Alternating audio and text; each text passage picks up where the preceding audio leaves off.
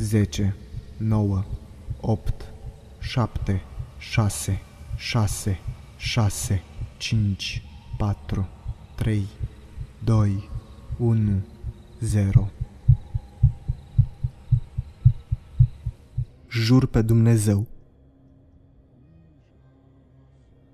Când eram un mic copil, familia mea s-a mutat din capitala României într-un mic sat din județul Harghita.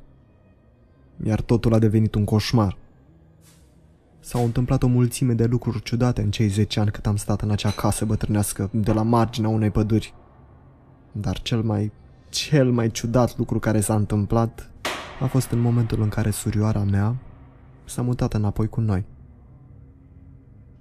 Cumnatul meu era subofițer și a fost nevoit să plece în misiune în Irak, lăsând-o să se descurge singură cu noul meu nepot. Nu vreau să povestesc cât de tare i-a fost trivit sufletul de singurătate, mai ales că avea și un nou născut. Așa că eu zic că a procedat corect. Mi-a spus că totul a început atunci când patul pe care dormea se mișca din când în când. Apoi, într-o noapte, s-a trezit că cineva o gâdila. Mi-a spus că nu prea s-a gândit la aceste incidente, dând vina pe trauma care a suferit-o.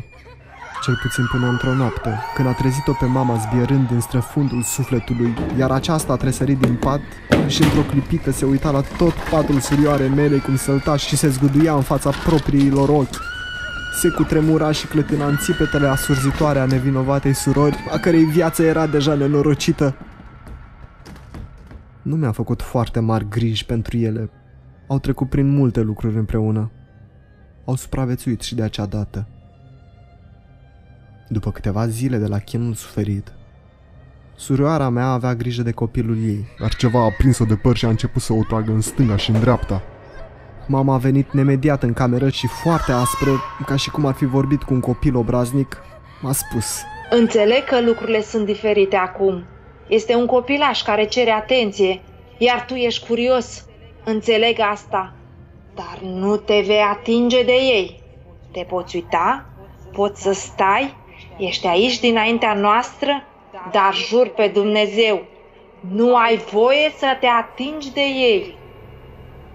iar totul s-a oprit. Puls 0